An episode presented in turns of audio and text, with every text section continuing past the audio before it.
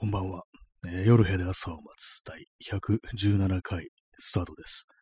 えー本日は3月の13日、時刻は23時25分です。東京は今日は雨でした。はい。えーちょっと暑いですね、なんかね。いや、暑いのかな？暑くないのかな？今、あの、パーカーを着てるんですけども、このぐらいの時期ちょっと何を着ていいかわかんなくなりますね。3月の13日ってことで、あのーちょっと前のあの桜の開花予想、東京ではあの3月18日なんていうような、そんな風に言われてましたけれども、実際どうなるんですかね、咲くんでしょうか？この間、あの、ちょっと桜の木の前を通ってみたんですけども、まだそんな感じではなかったかなと、本当にあと5日ぐらいで咲くのかなという感じは、ちょっと不思議な感じがしますね。まあ、だんだんでもこの気候変動とか言って暖かくなってますからね、そのうち2月とか1月に桜が咲くなんていう、そういう風になったらもう終わりだっていうね、なんかそんな気もしますけども、はい。よくあの4月、あの学校の入学式とかに合わせて桜が咲くなんていう、私もこう子供の頃、小学校、中学校、入学式、あの桜の花がこう咲いてたななんていう記憶ありますけども、そういうのも昔のこととして失われていくのかななんていうふうに少し思わなくもないですね。はい。えーちょっとあの咳払いします。なんかまだあの、あれですね、こう喉の調子とか本調子じゃないですね。はい、えー今日タイトルがですね、あの、男性差別っていう、これ危険ですね。危険なワードにあえてちょっとしてみたんですけども、なんでそんな話、なんでそんなタイトルにしたかっていうと、もう結構前なんですけども、結構前って言ってもなんだろう、2週間ぐらい前かな。そんぐらいの時に私のこう、ツイッターのこうタイムラインで、その男性差別というものはある、ありのかないのかみたいな、そんな話で、ちょっとなんかあの変な、あのことになってたっていう。まあ私、あの、その、相互フォローの人じゃなくて、こっちが一方的に見てるだけの人なんですけども、こっちはね、こう、フォローしてるだけって人なんですけども、なんかこう、うんっていう気持ちになったと、なんとも言えない気持ちになったっていうね、まあそんなことがあったんで、まるでなんか何回かね、この話しようと思ったんですけども、なんか余計なこと言いそうだなっていうような感じで、こう、話してなかったんですけども、なんかあんまこう、最近話すことが、話題がないもんで、ちょっと、仕方ない、これの話するか、みたいなね。ツイッター揉め事情報みたいな、なんかそんな感じですね。なんかあんまこういうとこでね、あの全然向こうからフォローされてるわけでもないし、なんか勝手になんかこう話題にするっていうのはちょっとなんかあの、いや嫌な感じかななんていうのは思うんですけども。まあでもね、あの、別に悪口を言いたいというわけではないので、そういうね、ことなんですけども。まああれですね、男性差別ってものは、まあその、あるのかないのかって言ったら、まあ、ないんじゃないかな、みたいなことは私はこう、思うんですけど、まあ基本的に今のこの社会において男の方が、まあね、こう、まあ、多い、多いか、多いのかな、よくわかんないですけど、まあとにかくこう、権力を持ってるのは、まあ男の方っていうのがあるんで、まあそうなると、まあ一般的なところではこうね、ないと言えるのかな、みたいなこと思うんですけども、まあ何かあったとしても、そういう言葉は、まあこう、使わない方がいいのかな、みたいな、そういうことは思います。基本的にそうですよね。大体まあその肉体的には男が強いですし、でまあそのね、こう女性を差別するってなると、まあその主体は大体まあ男だよなっていうことはまあ当然のごとくなんですけども、まあその私のそのツイッターのタイムラインにこう現れたのが、その女性が、まあ、最初なんか女性がその男性、まあ、男性のね俳優とか有名人ですよね。そういう人たちのこう、まあ、性的な魅力についてこう語るというのは、まあそれがね、そのその場になんか女性の方が多くて、でまあ、男性はね、その語ってた人一人だけだったと。なんかそういう話をね、そんな話をするのってちょっとセクハラなんじゃないかみたいな、そんな話がちょっとあったりして、まあそれもどうなんですか、まあ、セクハラかって言われると、まあそうじゃないような、私はこう気がこうするんですけども、ね、そうですよね。まあ自分がね、もしね、こう、普通になんか女友達とかとなんか話してて、で、まあ自分ね、その時、自分、男一人自分がいて、で、まあその有名人、なんかそういうね、英傑しとるの、みたいなね、なんかそんな話をね、まあ、そんな、そんな話する人がいるのかって感じですけども、そういうね、話をされたら、私がそれをセクハラに感じるかっていうと、まあ、感じないなっていうのが、こう、あったりするんですけども、だからまあ、そうですね、セクハね、なんかそう考えていくと確かにわかんなくなりますよね。セクハラって何、何ぞやみたいなね。女性から男性にセクハラをするの、まあ多分まああるにはあると思うんですけども、ね、具体的にそうパッとなんか浮かんでこないっていうか、まあね、実際なんかそんな話ね、こう、もしね、あのー、英傑しとるの？とかなんかね、話したら、私もそこ乗っかってて、なんかどんどんなんかね、こう、えげつないこと言ってきそうなタイプの人間であるんでね、私も私ちょっと問題かなとは思うんですけども、まあそういうところから、まああの、なんていうかですね、こう、そのと、その後なんか男性差別という言葉が出てきたことにより、それでなんかやっぱりこう、その、いわゆるね、こう、フェミニズム的なものをすごくね、こう学んでる、まあ女性の、こうね、結構有名な、こう、ツイッターで有名な、有名なというかね、非常にフォロワー数とか多いような人が、いや、そんなことはありえないっていうね、感じでこう言ったっていう、あれで、それがなんかこう、その後、結構そのね、あのー、最初にセクハラだって言った人が、なんか割となんかもう、ボロクソに叩かれたみたいなことがあって、私はもうそうね、こう脇からこう見ててま、なんか結構大変なことになってそうだなみたいなね。まあ全部その人にこう寄せられた意見っていうのも全部は見てないんですけども、まあ結構きついこと言うなみたいなね、なんかそんなことをこう思ったりしたということがあったというね、そういう話なんですよ。まあ別に男性差別あるかないかってなると、まあないのかななんてこと思ってるんですけども、やっぱりまあその人がその男性差別っていう言葉をね、こう使ったことにより、やっぱなんか激高した人たちが結構いたっていう。基本的に最初それ言った人は、ものすごくなんかこう、あれなんですよ。あの、女性差別というものにこう嫌悪感を持ってて、非常になんかこういろんなね、こう、意見とか情報を発信してるっていう、まあ、ちゃんとしてるっていうね、私から見たらそういう人だったんですけども、そういう人がなんかちらっとそういうことをね、口に出した、その瞬間になんかもう、あ、お前、お前、お前終わったなみたいなね、死んだぞおめえっていうね、なんかこれあの、私がよく、よくじゃない、たまに使うセリフで、昔のね、こうヤンキー漫画の、あの、カメレオンっていうね、ヤンキー漫画が、ヤンキー漫画とギャグ漫画みたいなのあるんですけども、その漫画で 時折出てきたセリフで、こうなんか怒らせた時に、あ死んだぞおめえっていうね、なんかそういうセリフがあるんですけども、まさにね、なんか死んだぞおめえ的な感じで結構その後ボロクソにこう叩かれたというのをこう目撃してしまい、なんか、ね、こう、大変そうだっていうふうにこう思ったという、そんな話でしたね。やっぱなんか普段ちょっとわかるちゃんとしてるのかなっていうふうに、こう、思われてる人がね、こう、ね、そういうふうにちょちょっとその使っていくべきでない言葉を使ったときに、やっぱすごく、あの、ボロクソに叩かれるっていうね、初めからなんかこう、最低な人間だったら、最低男だったら、そこまでね、なんかないのが、お前も、お前もそうなんだみたいな感じで、結構そのオーバーキル的な感じでぶったたかれるっていうね、そういうのをちょっと目撃してしまって、なんか嫌な気持ちになったというね、そんな話です。はいえー、ストロムさん、えー、おめえ明日の長官、長官乗ったかんな、これもなんか、こういうのもあった気がしますね。これ、なんか独特なあの言葉遣いありますよね、あの作者の、ね、漫画、ね。なんか結構、こう、私、あの別に漫画持ってたわけじゃなくて、結構、私、友人でね、漫画好きの友達がいて、こうそれがなんかね、こう、これ面白いからっつってなんか、全巻貸してくれたなんてことだったんですけども、それなんか妙に覚えてますね。まあ、結構ひどいね、ひどい下ネタのあるね、なんかこう、漫画でしたけども、時折こう思い出すことがありますね。でまあ、その、まあそういうふうに、こういった、こう、ね、まあ、男性のね、まあ、いわゆるフェミニストですよ。フェミニストのね、男性について、まあ、その批判をするときに、ね、こう、あ、耳かきさん出遅れました。ね、ありがとうございます。本日もやっております。ね P さん、不良漫画の言葉遣い、ミーム化しがち。そうですね。なんかね、あの、ぶっ込みのタクとかもそうですよね。私もなんか定期的にこう、思い出しますね。あの、待ってたぜ、この時をよ、とかね。なんかああいうやつ。ね、私あの漫画読んでないんですけども、なんか言葉だけはね、知ってますね。で、まあそうなんですよね。その、まあ、その男性をね、こう、批判するときに、まあ結構なんか、その言葉遣いとして、ななんていうんですか、ミラーリングっていうんですかね、その普段なんか女性がやれてるような言葉を使って、こう、向けてこう叩くっていうね、まあ、なんていうかこう、わきまえてくださいっていう風に言ったりだとか、なんかそういうのがこうあったりして、なんかね、まあそれ普段から結構ひどいことを言ってる人に、にね、男に対してだったらそういうような感じでこう混ぜ返すのは、確かにその通りなんですけども、ね、なんか普段こう、しっかりしたことを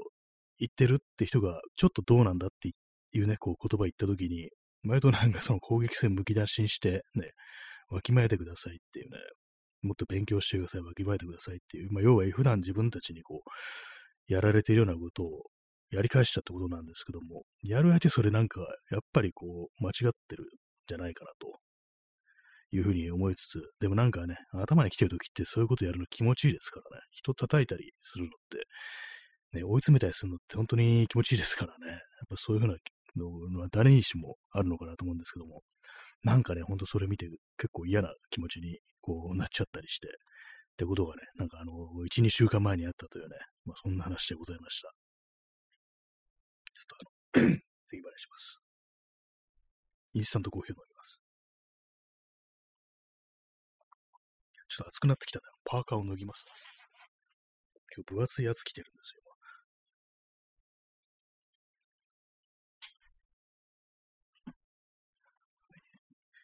まあ、それだけのね、こう話なんですけども、まあ、そういうね、こう話したいために、こう、いや、ね、こう、男性差別ってこうタイトルを使ったらなんかこう、ね、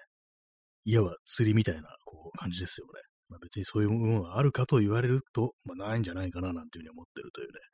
まあ、そんな感じですね。本当そうですね。今なんかこう、ね、一通り話してみて、何が言いたいのかな、自分って気持ちになってきましたね。なんかまあ、とにかくそれを見てちょっと嫌な気持ちになったという、本当なんか、それだけの、まあ、世間話ですね。あんまりこう、社会的な話とか、ね、こう、政治だとか、そういう話でもあんまなく、なんかこう、迷は言い過ぎじゃないのかっていうね、ことを思ったというね、まあ、それだけなんですけども。ね、たまにありますね、そういうことがね。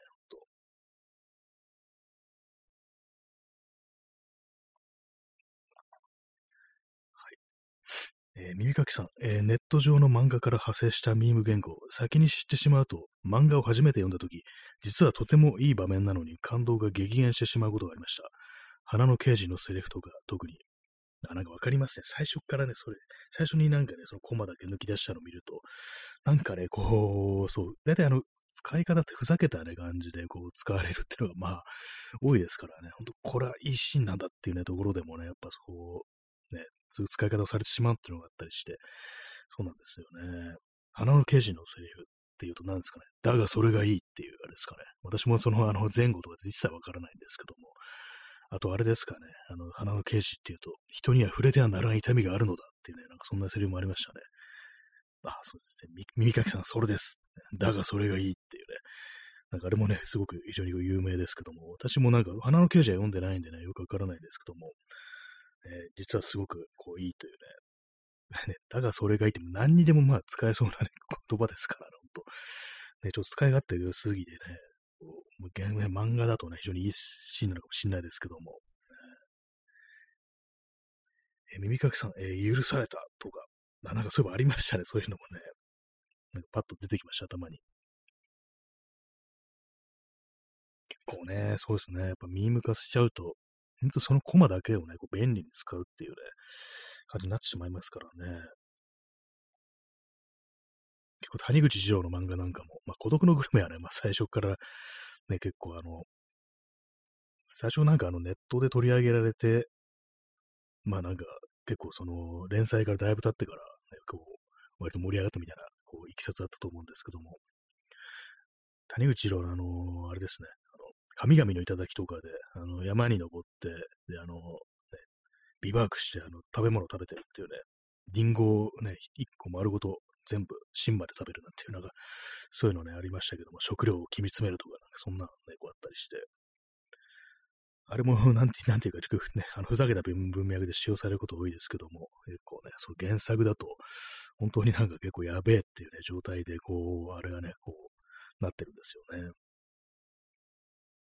え、耳かきさん、裸足の弦もよく使われてますね。そうですね、確かに。裸足の弦もね、なんか、裸足の弦もちょっとあの、笑いのシーンも結構多いですからね。なんかこう、ありますよね。こう弦とね、あの、竜太が、あの、MP に、ね、米軍の、米兵人の、捕まってね、なんかこう、なんか留置場みたいに入れるときにね、こう、二人がね、こう、言い争って喧嘩してるのを見てる、見て、見た、その、日系アメリカ兵がね、こうふむ、どう見てもこいつら気が狂っているっていうね、なんかそういうセリフありましたけども、それなんか釈放されるっていうのがありましたね。話のゲームはそうそうですね。ほんと多いですね。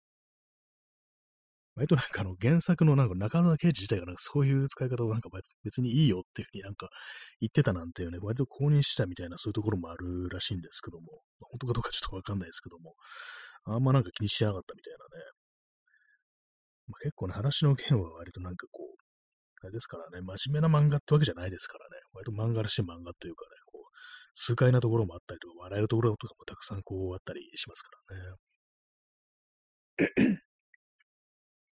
えー、P さん、花の警視に登場する長渕。そうなんですね。その、人には触れてはならない痛みがあるのだって言ったのが、多分石田三成だったのかな。あんまり歴史詳しくないんですけども、それがの顔がなんか長渕剛にそっくりっていうね、なんでこういうことしたのかなってよくわかんないんですけども、ね、たまになんかね、変なことしますよね、原哲夫ってね、この漫画、あの絵描いてる人、ね、長渕剛にそっくりっていうね、謎でしたけども、まあ、その人に触れてはならん痛みがあるのだっていう、あのセリフが出たいきさつはなんか、何だったか一応よくわからないんですけども、えー、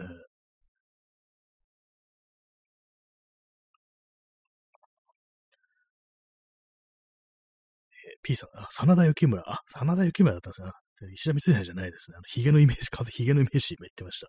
違う人ですね。真田幸村が長渕の顔してるってかなりなんか不思議なね、こう、感じがしますけども。えー、まあなんかあの、その、子供時代なんか礼遇されてたとか、なんかそういうなんかこうニュアンスからね、こう、なんか出たセリフだったかなっていうね、なんかそんな、ちょっとうっすらとしたこう記憶があるんですけども、えーいろんなね、こう、ありますけども、ギャグ漫画、元からギャグ漫画だったらね、あれなんですけども、そういうなんか真面目なシーンとかね、こう、感動するシーンをちょっとおふざけに使われるっていうことも、まあ、多々ありますからね、インターネットだと。ねまあ、そういう問題ちょっとありますね。だから自分の好きな漫画がそういう風に使われてると、ちょっと嫌な気持ちになるかもしれないですね。まあ、私の、私の好きな漫画、ね、まあさっき言った谷口二郎の漫画は、まあ、そんなふざけた感じではないですけど、まあ、せいぜい、あのー、あれですよね、孤独のグルメのあの、アームロックね、するシーンぐらいかなっていうね、ところですけども、シリアスなシーンをそういうこと使われるとちょっとあれかもしれないですね。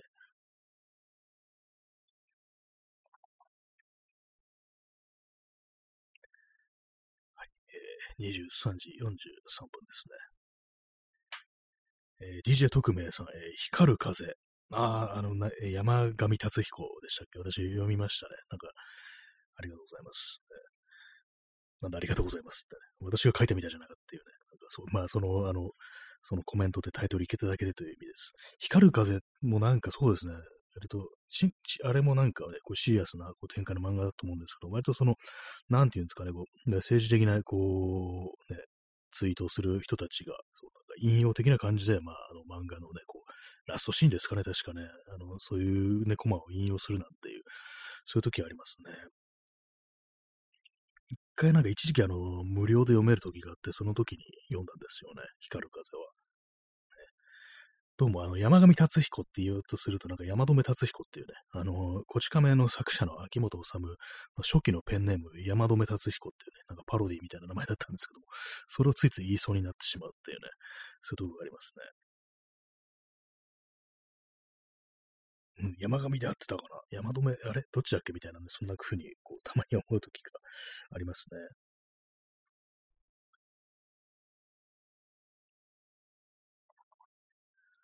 まあ、の最近はなんか、まあ、あんま読ん漫画読んでないかなって今言おうとしたんですけど、全然普通に読んでますね、なんか。やっぱなんかね、こう、ご飯食べてる時とかね、なんかこ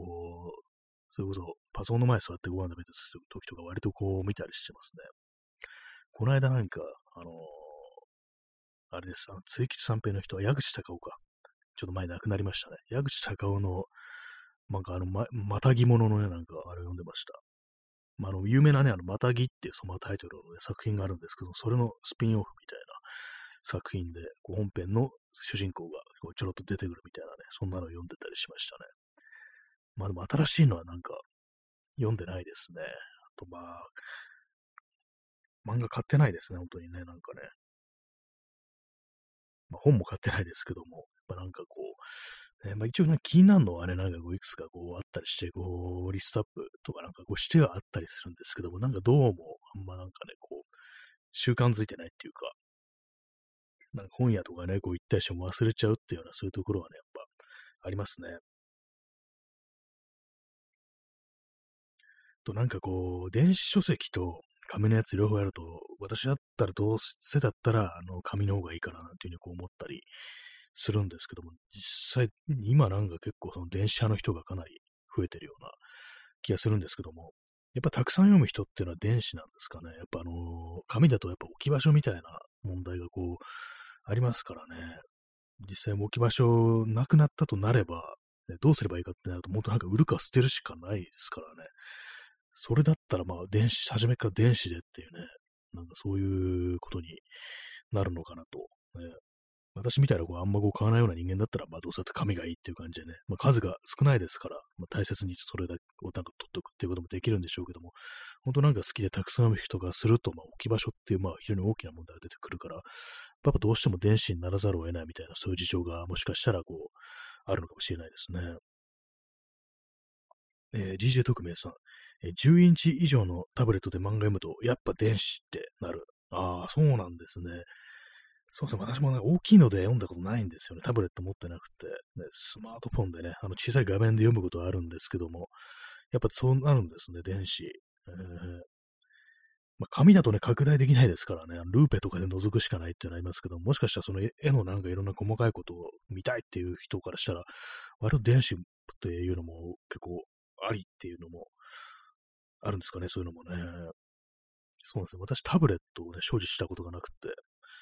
まあ、あの、そういうの読むのにはね、こう、書籍はやっぱりなんかタブレットじゃないとっていうね、本当なんかスマートフォンであの、文字の本とかね、こう読んでると、あと雑誌とかね、なんかああいうの、たまになんかあの、Kindle Unlimited とかね、こう気まぐれで入ったりしたときに、ちょっと見てみるんですけども、めちゃくちゃ見づらいですからね、どんだけ拡大させんだよって感じで、ね、やっぱその場合はやっぱタブレットじゃないといけないのかななんていうふうに思うんですけども、ね、漫画も結構、それなりに大きい、10インチってなるとやっぱ iPad Pro みたいな、そんな感じの大きさですかね。それなりのね、結構サイズってなりますけども、まあ、iPad mini 的な小さめのタブレットだとちょっとあれなんですかね。ほんと、たまに、たまにね、なんかそういう Kindle とか入った時に、そのスマートフォンで読んでみるっていうね、そういうことありますね。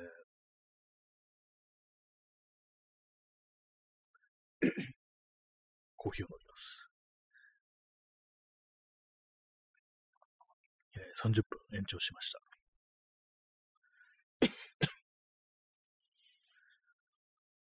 まあ、紙のね、本も、まあそんなには、そんなに全然こう買ってないんですけどもね。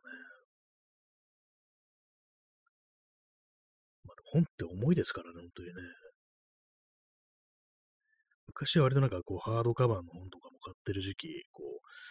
あったんですけども、いつの頃からかね、もう全てをね、あの図書館で済ませるようにこうなってしまったっていうのは、ありますね、なんかね。新しい本を読まなくなったっていう、ね、そういうのがあるのかもしれないですね。新書の、新書の類っていうのをね、こう読まないなというところもあり、あり、そして私、あの、写真を一応やってるのに、あの、写真集というものを全然買わないなんていう、あんまり買わないなんていうこともありますからね。そうなると、まあでもあれですね、その写真集って、まあ写真の種類にもも、ね、よると思うんですけども、あれはなんかやっぱ紙の方がこう、いいような、ね、そういう気がこうしますけども、ね、どうなんでしょうか。最後に買った本って何だったかなって今ちょっと思い出そうとしてるんですけども、なんだろう、ちょっと出てこないですね。多分漫画ですね。あの、森泉武っていう人の夜、夜、そばにっていうタイトルの短編の漫画があるんですけど、確かそれが最後に買った漫画だったような、こう、気がしますね。あれ、もう結構でも2年ぐらい前なんですよね。そんぐらいでも買ってないですね。え P さん、えー、平積みされる新書、過去、賠償金踏み倒し志村博之町。そうですね。あのね、本屋の、あの、新書コーナー、私、ほんとなんか、あの、嫌なんですよね。あ そこあんま近寄りたくないっていうのを思ったりして。結構なんかね、その手のね、感じの本がね、ダーッとなんかね、それこそ平積みされてたりしてね、押されてますからね。ああいうの見るのが嫌で、ね、ほんとなんか、だ、だから私は本屋あんま行かないのって新書のコーナーがあるからだと思うんですよ。だからね、なんかあんまこう本屋行かなくて、古本屋どこだったら行くんですけども、もうほんと普通の新刊書店とかね、なんか、それこそひろゆきみたいなのだとかね、ほんと嫌な顔がね、なんか、すごいね、数ね、こう並んでるわけなんですけども、それがね、やっぱあるからね、こう、行きたくないっていう。もうず、かなり前からですね、本当に本屋とか、あんま行かなくなったのって、もう10年以上前からだと思います。あんまこう近づきたくないな、新書コーナーってことが、もうすっごい前から思ったりして、まあね、そうなると、ね、あれですよ、本当思うのはね、少なくとも、今本屋ね、なんかこういろいろありますけども、大変だとかなんか言ってますけども、私が本屋に行かないのは自業自得だ、お前らのっていうね、そこまで言うかって感じですけども、まあでもなんかこう嫌なね、感じに、こう、あれですよ、あの、君の店に行くと私のカルマが下がるっていうね、なんか朝原翔子みたいなこと言葉が出てきますけども、なんかね、本当その新書コーナーはね、本当なんか嫌ですね。胸くそ悪くなるって、通るだけで胸くそ悪くなるっていうね、割と本当なんかそれがきっかけでなんかあんま行かなくなったようなね、こう、気がしますね。まあでもそれ嫌だなっていうふうに思ってるね、こう、その、書店のね、人もいるん、かなりの数いるんじゃないかなとは思うんですけど、どうなんですかね。はい、23時52分ですね。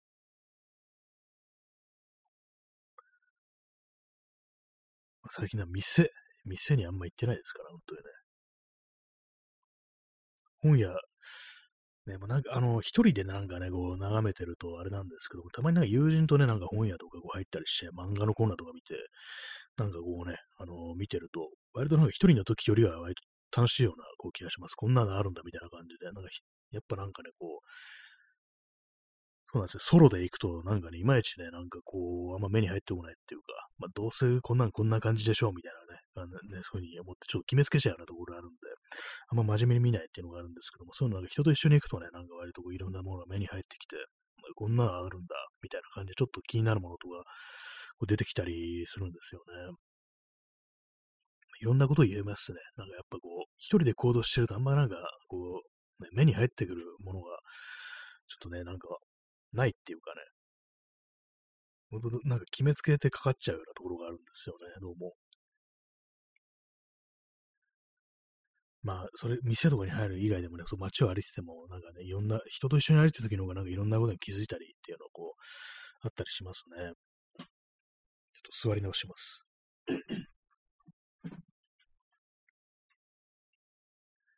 まあなんかこうね、ああいう、なんかいろんなとこ行って、いろんなもん見ても、どうも一人でなんか見てるとね、なんか自分には関係ないな、みたいに思っちゃったり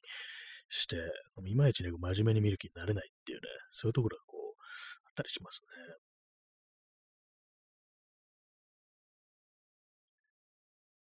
まあ、そういう私ですけども、たまになんかね、たまにっていうか、まあ、時々カメラ屋とか行ったりしたときに、まあ、ああいうところでね、まあ、物によってはものすごく高いわけなんですけども、その中で多分、すごく高いのが、あの、ライカっていうね、ライカのドイツ製ですね、ドイツ製のライカのね、カメラっていうのがあるんですけども、ああいうね、ものを、あの、新宿のね、新宿にマップカメラっていうね、お店があって、そこはなんか結構そのメーカーごとにね、そのビルのフロアで分かれてて、地下1階がね、ライカとかね、そういう高いね、ものが置いてあるんですけど、たまになんかね、そう全然買う気ないのにそこ入っていってね、こう眺めてるんですけども、うん、やっぱりあれだなっていうね、あの、いらっしゃいませとか言われないな、自分ぐらいになるとなっていうね、ことをね、ちょっと、こいつ買わなそうだみたいなね、あと何回も言ってるもんですから、覚えられてるって可能性ありますからね。そんな感じなんですけども、でもなんかね、ちょっと入ってこう触ったりしてみるっていうね、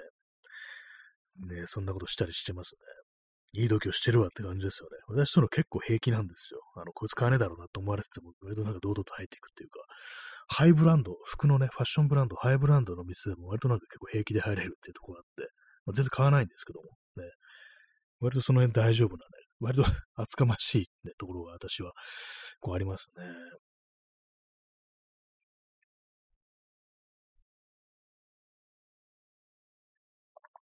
い、コーヒーを飲んでおります。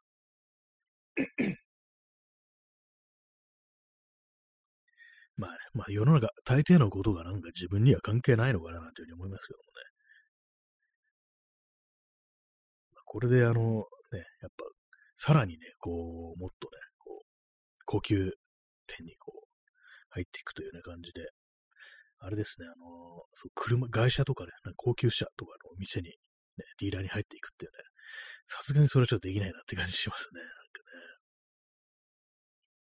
えー、ストロムさん、えー、シャレ臭いカメラオタクはシグマという偏見があります。あシ、シグマ結構まあマニアックですよね。確かにね。シグマね。シグマ結構私のこうね、知ってる人でも使ってるこう人いたりして、やっぱあの独特な描写があるから、あの、シグマじゃなきゃっていうね、そういう人が結構多いみたいで、またね、一時期私もちょっと気になってはいたんですけども、シグマのカメラ。やっぱでもなんかあのー、ほ撮るのが大変っていう、すごい癖あるから撮るの大変っていうね、なんかことがあったりして結構買わなかったんですけども、えー、なんか確かにそのカメラとかもね、こう選ぶあれによってなんかちょっとイメージみたいなのがこうあったりしますね。私の中であの富士フィルムのカメラを使ってる人は、あの、保守とか右翼だったりするっていうね、なんかそういうイメージがあるんですよ。私もね、あの使ってたんですけども、富士フィルムのカメラね。なんかそのネット上でね、なんかそういう、そういうことブログとかでね、なんか書いてる、ちょっとあの、もうおそらく結構年配の人だとかね、だったりすると思うんですけども、人がなんかそういうね、あのカメラの記事を書いてて、なんかね、あの、偉そうだったり、ちょっとあの、差別的なね、なんかこう、目でなんかね、こう、いろいろ見せたりっていうのを、なんかこう、続けてそういうのを見たことがあって、だからもう、あれなんですよね。私の中で富士フィルム使ってるやつはね、こう右翼だっていうね、こう、そういうようななんかイメージみたいなね。まあ、これあの、私も使ってたことあるから、ある程度悪く言ってもいいなっていうね、ちょっとよくわかんない、あの、思考回路ですけども、そんなこと思ったりして、えー、なんかも、そういうイメージ結構ありますね、なんかね。えー、富士フィルム、えー、たまになんかね、あの、前、売らなきゃよかったなっていうね、思う時がこうあります。なんか結構良かったなっていうね。まあ、なんだかね、こう、いろいろね、こう、イメージ、そのなんか使うもののイメージみたいなのがね、結構こう、ありますよね。えー、ストロムさん、えー、脈絡のない美女写真が毎回載ってるタイプの写真ブログ。ありますね。さ、モデルさんになんかね、こう頼んだら、撮影家みたいな感じですかね。結構そういうのありますね。あれもまあそういう界隈がこう、どうもね、人を撮るときにまあ美女をね、撮るという感じの写真ブログっていうのがありますね。これ前にね、私のね、こう友人が言ってたんですけども、あのー、そういうなんか、写真捉えるモデルさん特有のなんか ファッションがあるっていうね、ことを言ってる友人、あそのね、女性なんですけど、女友達なんですけども、なんか言ってて、あ、そうなんだって、まあ、男から見るとなんかちょっと、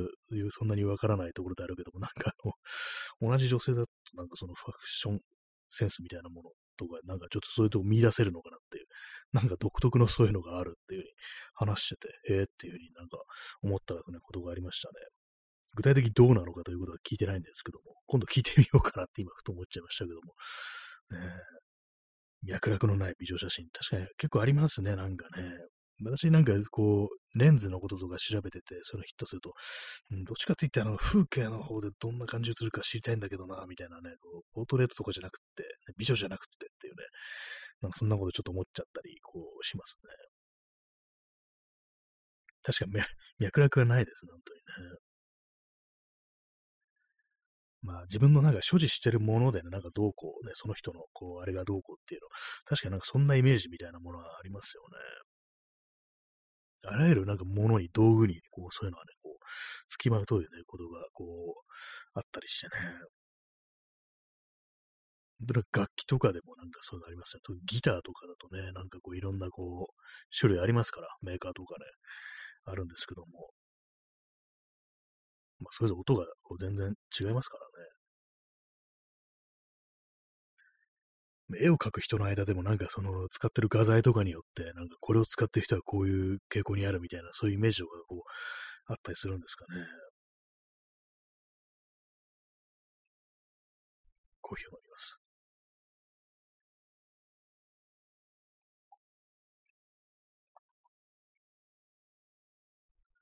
まあ、あれですよね。あの、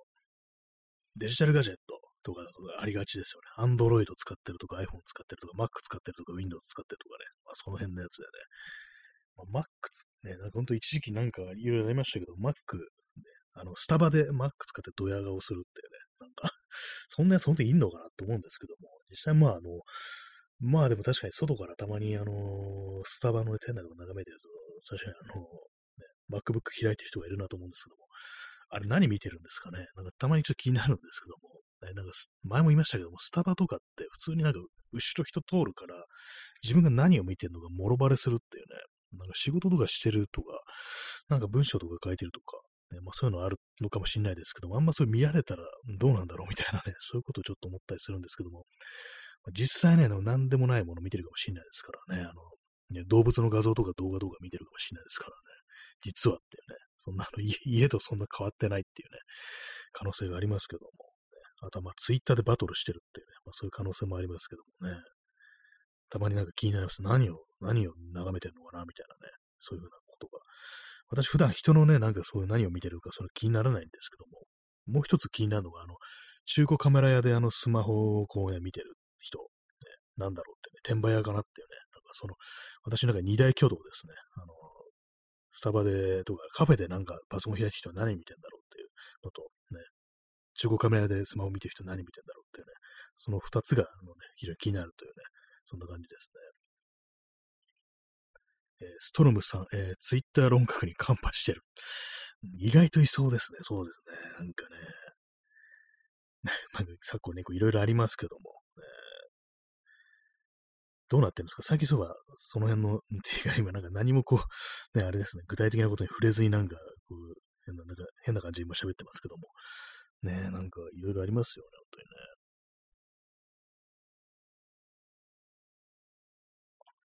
あでもなんか本当にあれですね、最近あの喋るのが下手になったなと思います。なんか結構口ごもることが多く、そして何を言いたいのかはっきりしないっていうね、そんなことがこう増えてるような気がするんですけども、前はもう少しあのスムーズにこう喋ってるのかなっていうふうに思いつつ、ね、あんまりこう言いたいことがないんでしょうね、そもそもね。言いたいことがあればもう少しね、言葉というものもスムーズに出てくるとは思うんですけども、ね、難しいものです、本当にね。え P さん、えー、ツイッター論客にカンパするミソジーの主義者はスタバを嫌っていそう。まあ、そういう人もね、確かにこう、いそうですね。ただなんか結構あれなんかね、あのー、割となんか層が広いような感じっていうのが私あったりして、ね、あの、まあ、要はあれですよね、この、今の多分ね、我々がおそらく今、こう話そうとしてるのは、あの、女性支援団体になんかこう嫌がらせとかこうしてるっていうね、なんかそういう昨今よくありますけども、なんか新宿某所でそういう活動してる団体になんかこう、ね、お前ら、こうね、なんかごまかしてんじゃないか会計とかっていうような感じでこう、イチャモンつけてるっていう、まあそういうのがなんかこう、ツイッターとかであるんですけども、まあそのことだとは思うんですけども、割となんか、そういう、あれに乗っかってる人ってのがなんかこう、これまでと比べて結構層が少しなんかね、こう、広いような気がしてちょっと嫌なんですよね。え、この人そういうことを信じちゃうの？みたいな、なんかね、信じちゃうというか、そんな、そこに乗っかっちゃうのみたいなことがなんかね、結構こう、あったり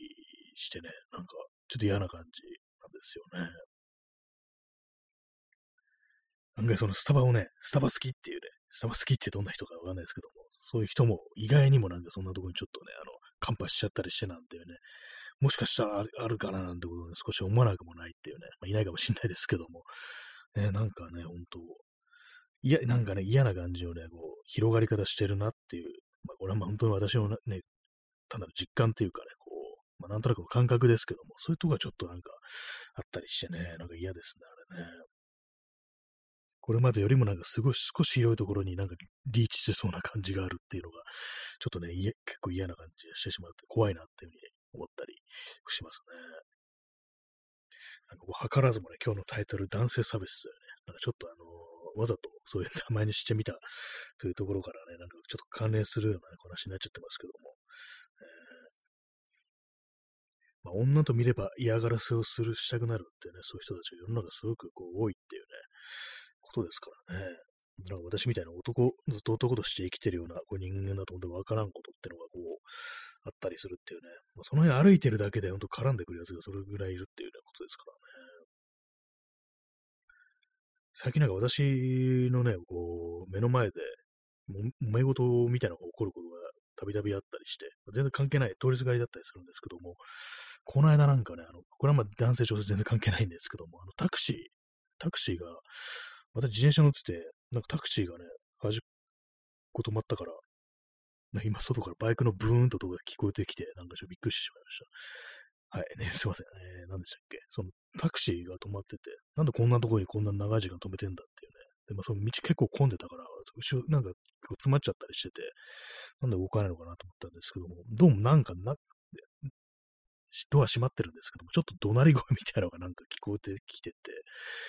で、なんかね、その後ろ乗ってたのは、若い男性で、そのドライバーの、ね、人が、まあ、結構年配の、ね、方だったんですけども、その年配の方の方がなんか割となんか大きい声出して、ちょっとね、なんか怒ってるような感じで、で、まあその、お客として乗ってたんでしょうね、その若い男性が。なんか、あもう、あ、じゃあもう、警察呼ぶ？警察呼ぶ？もういいよっていう、なんかそういう感じでなんか話してて、別になんか暴力とかそういう感じじゃないんで、まあその、もう、ちょっと一瞬なんか、なんかこう、割って入った方がいいのかなってちょっと思ったんですけども、目の前だったんで、まあでもまあ、その警察のって話になってんだったら、あとはまあまあ、ね、そこに土任せようっていう感じでね、まあ、スルーしたんですけども、なんかそういうことがね、こう、たびたびあったりして、ちょっと嫌だったのが、あのー、自転車のね、あのー、撤去、あの、目の前で、全然私の知らない人ですよ。なんか、あ、さっきなんかここに自転車止めた人いたなと思ったのが、ね、私がなんかこう、ね、なんかどっか行って戻ってきた時に、そうちょうど その撤去されてて、あっと思って、ああ、なんか気づいてたら、ね、こう、ね、何かしらこう、警告っていうかね、持ってかれますよっていう風に言ってあげればよかったのかなっていうね、まあそういうタイミングじゃなかったんですけども、なんかそういうことがあったりして、まあ、基本的に私なんかあんまこう揉め事というものにこう出くわさないっていうか、自分自身なんかね、こう、絡まれるってことも全然ないですよね、運よく。まあ体がちょっと大きめだからなのかなっていうのもあるんですけども、えー、なんかいろいろ起きてるんでしょうね、ことも世の中っていうのはね。えー、P さん、えー、弱者男性辞任するツイッター論客。必ずと言っていいほどメディア露出するとルックスをいじられるようになる。過去、他者のルックスを攻撃することで成り上がるから。あ、なんか、そういう人たまにいますね。なんかね、こう、いろいろなんかこう、まあ、偉そうなことっていうか、なんというか、こう、ね、そう、言葉でもってこう他人を攻撃してるっていうような、こういう人がね、こう、いて、で、いざなんかね、こうテレビだとかなんだとか動画、ね、配信とかそういうの出たりすると、うわ、すっげえブサイクじゃんみたいな感じでこういじられるなっていうね、なんかそういうのありますけども、何なんですかね、あれね。あれなんかこう二重に嫌な感じしますよね。まあそういうふうなこと言ってね、こう、ね、メディア露出してなんか偉そうなこと言ってる、ね、悪いこと言ってるっていうね、こう、いうね、こう人間がいるという段階で嫌なんですけども、それがいざなんか顔出しすると、なんかね、こう全然こう冴えないルックスしてんじゃんみたいな感じでいじる人たちっていう、それもそれでなんか嫌だっていうね、いや、顔のこと言うなっていうね、まあ、双方に言えますよ、ほんと。お前ら顔のこと言うなっていうね、もうそれ、それですよね、本当にね。やめろっていうね。もうそう。仲良く、仲良く死になさいっていうね、感じでね、両双方にこう、ラリアウト、思いっきりこう、不意打ちでかましたいなってことを思ったりするんですけどもね。今日なんかあのー、でもなんかちょっと嫌なのがね、やっぱ、普段なんか割と正しいようなことを言ってる人たちが、なんかね、こう、いざとなるとそういうなんか人の顔をなんか悪く言ってね、いくらなんか間違ったこと言ってるからっつっても、ね、顔不細工だとか言うってのは良くないよねっていうね。まあ、そういうことはやっぱちょっと私は思ったりするんですけども。まあでもそれもなんていうか、お前が最初に人のルックスを攻撃したからだっていうような感じでね、言う人もいると思うんですけど、でも私としてはそれだとしても言っていいことと悪いことがあるっていうね。もうあれですよね。そういうふうにね、こう、思いますね。何？お前そんな風にかばうってことはお前も相当なブサイクなんだな、なんて言われたりしてってね。なんかそんなこと考えますけども。まあね、あの人間そうですよ。最初に話したね、とかありますけど、攻撃するとなるとね、あの気持ちいいですからね。人のね、お前、ひでつらしてんなっていうね、ドブみたいな面してんな、この野郎とか言うのって気持ちいいですからね。ドブみたいな面してるってどんな顔だよって感じしますけどもね。はい。ドブはいいんですけども、ね、ドブっていう表現なんかよく伊集院光がよく使ってたような、ね、こう、記憶がありますね。ドブ声とかなんかね、声が良くないことをドブ声とかなんか言ってたようなこう気がするんですけど、お笑い界ではよくある表現なんですかね。まあね、人の顔のことを悪く言うんじゃないというね、そういうことを。私も安倍さんの顔のことは全然言ってませんからね、本当にね。謎に、いやでも、麻生太郎の顔は口曲がってんぞとか言ったことあるかもしれないです。よくないですね。首口が曲がってんの何が悪いんだっていうふうに、そういうふうに思いますからね。ちょっと咳払いします。あ、ソロムさん、維新顔。そうですね。思いっきり言ってますね。私、維新顔とか言ってますからね。なんかどうも目つきが悪いとかね、こう、やたらと日焼けしてるとかなんかそんな言ってますからね。思いっきり言ってましたね。なんかこう、維新顔、そうです。あの、一応なんか断った上で言ってましたね。あの、こういうこと言うのはちょっと本当良くないと思うんですけど、維新顔ってあると思うんですよ、みたいなね、話をしてましたし、未だにね、なんかこう、そう思ってますね。そうなんですよね。ストロムさん、でもありますよね。ネオリベ顔。そうなんですよね。私もう、それだけはね、ネオリベ顔だけはね、ちょっと言いたくなってしまうっていうね、なんか告白そうな顔、まあ、冷たそうな顔というか、冷酷そうな顔っていうね、そういうのありますからね。何なんですかね、あれね。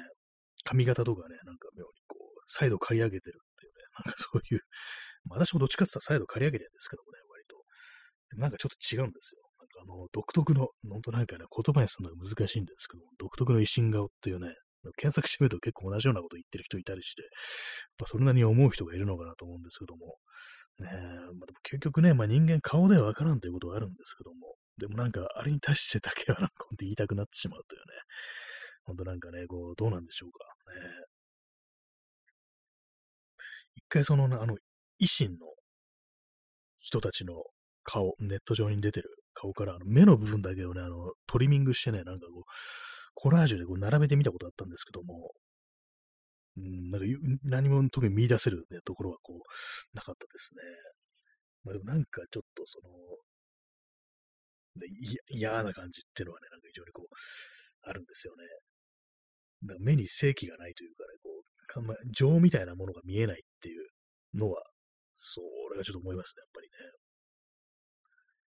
えー、P さん、えー、ネオレベスーツ、ネオレベスウェットパンツで武装。なんかありますね。そう、ピチピチのなんかね、あの、ね、こう、割とスーツですよね。で、なんか、青いスーツ。ね、ちょっと明るめの青だったりですね。ネイビー、紺とかじゃない。ちょっとそれより明るいやつっていうね。そんなイメージでピチピチでね、なんか、で、再度刈り上げてて、あと日焼けサロンとか行って、こう、肌を焼いているっていうね。そういうイメージありますね。あと、ネオレベスウェットパンツもありますよね。なんか、割と私の中では半グレっぽいなんかそのファッションとしてこう、非常にこうあるんですけども、ね、なんかありますよね。そう、今思い出したんですけども、私あの、昔ね、あのー、ファッションブランドで、あの、オランダのね、あの、デニムのね、こう、ブランドで、あの、G スターっていうね、G スターローっていうね、あの、ブランドがあるんですよ。これ結構あの、イギリスとかね、ヨーロッパではね、これなんか、まあ、主にデニムが、立体最大のデニムが、有名なんですけども、それを履いてる人が多かったりして、割となんか音楽好きとか、クラブとか通ってるような人でも、そのジーパンを履いてるっていうね、なんかそういう人が多くって、私一時期なんかそれ結構着たり履いたりってしてる時あったんですけども、ある日ね、あのー、これ2014年かな、2014年ぐらいにあの、友人たちフリマやったんですね。そしたら同じ会場でのフリマやってる人で、なんかね、ちょっとその半グレっぽい人たちが、そういうお店で 出してて、で、その人たちが扱ったのは、こう、その G スターローだったんですよね。で、私その時着てたもんですから、そしたらそのね、かなりね、こう、日焼けした感じで、こう、そのね、ピチった感じのなんかセットパンツを履いてるような、今日中年のね、私よりも年上ぐらいのなんか悪そうなね、こう、ね、男性に、お兄さん、お兄さん、お兄さん、ジュースターあるよっていうね、声かけられてて、あれなんかもうこれ着てんのやべえのかなっていうふうになんか、そういうふうに思ったこう記憶がありますね。どうなんでしょう今も、まあ、そのね、ブランド自体ね、存続してますけども、今は私はあんま着てないですね。ほんとなんか、もう10年ぐらいこう買ってないっていうのがこう、あるんでね。なんかすごい、なんか今、すごい悪そうな人に声をかけられて、あの人たちと同じ格好を自分はしているのだろうかっていうふうに、こう思ったことがありましたね。はいね、私の中のね、こう、その、ね、オリベとはちょっと違うかもしれないですけど、なんかちょっと半グレっぽい人たちが、となんかあの服装が被ってしまったというね、まあそんなエピソードこうでしたよね。あと割となんかダウンとかもなんかそんなイメージが若干あるような、ね、一時期はなんかモンクレールのダウンってね、なんかいろんなとこで着てる人いましたけども、結構あの怖そうな人たちもあれなんか着てるっていう時があったような、ね、記憶があって、もしかしたらさっきのね、そのフリマのなんかこう、ね、実際のこう中年男性たちも、そしたらあのモンクレールとか、なんかダウンみたいなの着てたんで、モンクレールだったかもしれないです。なんかいろんな人がね、いろんな服を着てるぞというね、ところですけども。えー、P さん、モンクレール、デュベティカ、カナダグース。あ、なんかその辺の結構有名な高級ダウンってやつですよね。確かにちょっと悪そうな人もね、やっぱ着てますよね、あれね、なんかね。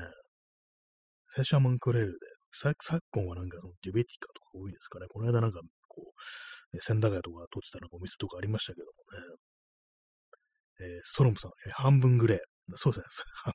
半グレー半分グレーっていうことでね、完全なね、なんか違法ではないけれども、なんかちょっとやばいっていうね、半分っていうところですかね。略して半グレーというね、こう、グレてるわけではないっていうね、半分グレーっていうね、感じですね。そんな人たちと、こうね、あの、被ってしまったということもありますし、なんかね、その見た目のね、そう見た目のことっていろいろありますけども、結構私、なんかね、アメリカのなんかね、ちょっと、柔道が持ってる人たち、結構ヤバめの人たち、ああいう人たち見ると、ね、なんかちょっと、自分のね、普段の服装だとか、あの、髪型だとか、あのちょっと、これ被ってないかなと思う時があったりして、えー、あれにちょっとならないようにしたいと思いますね。なんか、オルトライトみたいなね、服装になったらちょっと嫌だなって思うんですけども。ねえー、時刻は0時16分ですね。えー、日付は3月の14日になりましたね。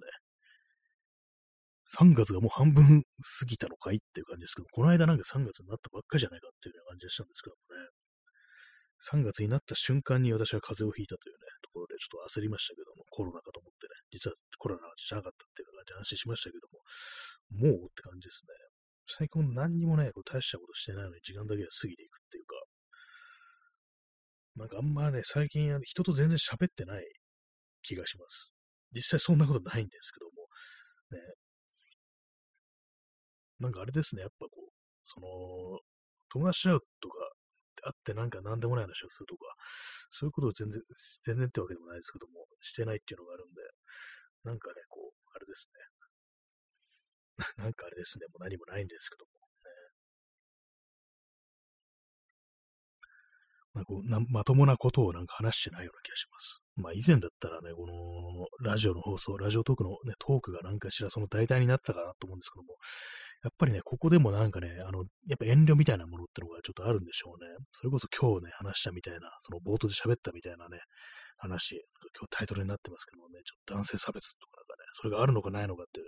ちょそういうセンシティブな話題っていうものは、割となんかこの放送で、ちょっと語るとめんどくさそうだな、みたいな感じで話さないことが割とあったりするんで、ね、なんか、なんか難しいもんですよ、本当にね。これがなんか普通になんか友人と会ってね、だったら割とこういう話もしたりするんですけども、どうもね、なんかこういう一応公共の場というところにおいては何かこう、これは本当に話す、話していいことなのかななんていうふうにこう思ったり、そういうこともあったりして、で、まあなんかこう、ね、話すことがなくなり、ね、今日は休みますってね、なんかそんな感じになってしまうことが、まああったりね、しますね。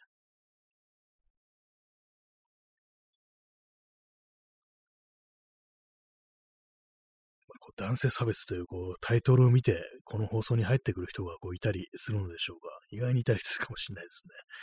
何の話をしてるんだろうっていうね、感じですけどもね。まあ、男性差別。ね、まあ、今の社会のね、こう、ありようがね、なんかこう、成り立ちようが、まあ、その、ね、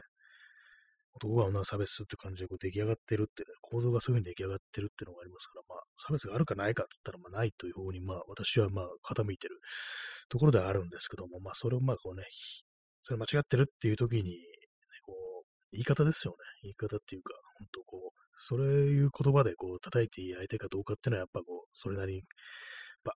考えるね、べきかな、ということは思いましたね。まあ、本当に世の中ね、こういろんなところにね、ひどいことを言う人ってのが、まあ、いたりしますからね、それ属性関係なくっていうのは結構感じたりしますね。たとえまあね、こう、そういう普段は正しいことを言っていても、本当ね、いざなんか人にね、こう、バッシングするときは本当になんか言ってはいけないことを、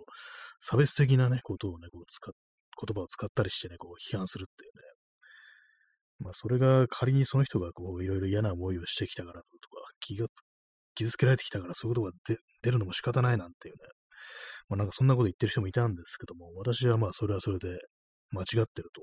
いうとしかまあ言いようがないよなというふうに思いますよね。そのね、こう、時にさらにね、こう、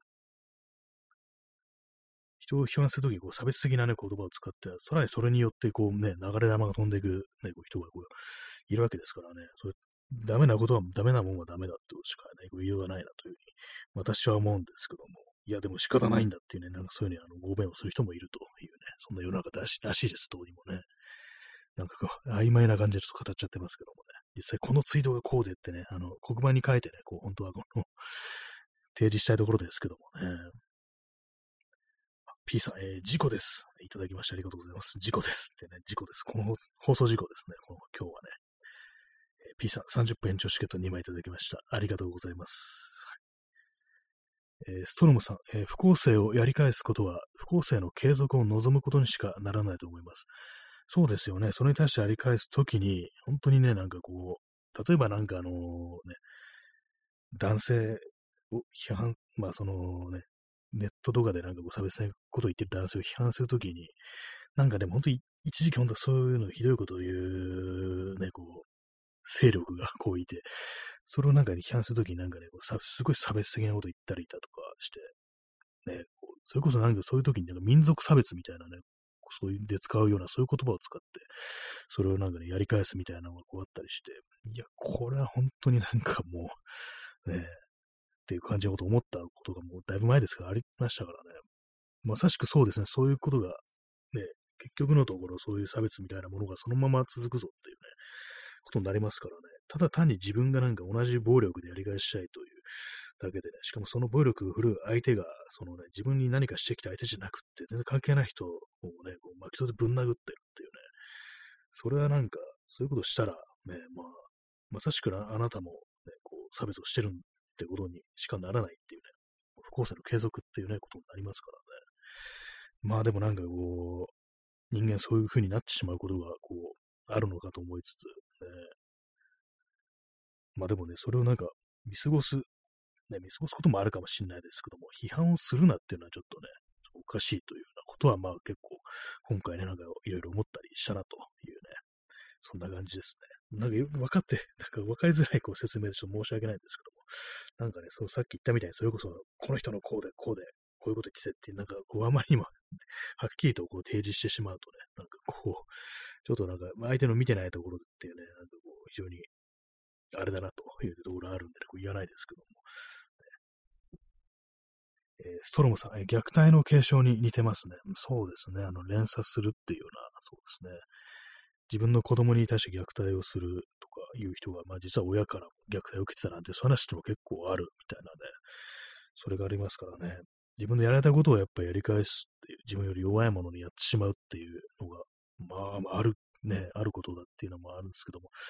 そういうことはね、仮にあり得るとしても、やっぱね、仕方ないっていうふうに言っちゃったらね、それは、それ言っちゃおしめよっていうね、まあ、それこそね、車取らじろみたいな言葉が出てきますけども、本当そうですね。本日、ね、こう、昨日休みましたけども、今日1時間やりました。ちょっとめんどくさめなね、あの話題と、そしてタイトル付けでお送りさせていただきましたけども、そんなになんかこう、あれですね、割とさらっとなんかこう話したような感じになりましたけども、ね、やっぱりでもこう、自分が差別をされたからといって、さらになんか他にね、こう、そういう差別だとか、良くない言葉、悪い言葉を使ってしまってはいけないと、人の顔のことを悪くどうこう言うんじゃないっていうね、まあ、そういうのもありますね。まあでも、あの、維新 顔、維新顔そうですね。そうなんですよね。そういう時言ってしまうというね。まあ強いものに向けてる言葉だからっていうね。まあでもね、本当なんか、俺もね、全然そういう思想じゃないけど、そういう顔になんだけどな、なんていう人も、もしかしたらね、いるかもしれないですからね。これはなんかちょっと微妙なところではこうありますけども。ね、本来はまあまあ言うべきことではないなと思いつつ、ね、こう、維新顔やんけ、なんてね、そんなこと言ってしまうようなこう人間がここにいるというね、そんな話でございましたけども。そんな感じで本日、ね、ちょっとめんどくさめな話題でお送りさせていただきましたけども、いかがでしたでしょうか。えー、ね、3月も半分ぐらいというところでね、まあ、まあ、相変わらず、相変わらずの感じでね、こうやっておりますね。まあ、去年も、その前もやってたってなるとちょっとびっくりしますね。まあ、まあ、普通に、まあ、今後もやり続けていこうと思いますってね、わざわざ言うことでもないんですけど、あの、締めの言葉がね、うまいこといつも見つからないんで、毎回同じようなこと言っちゃいますね。そんな感じで本日もご清聴ありがとうございました。えー、それでは、さようなら。おやすみなさい。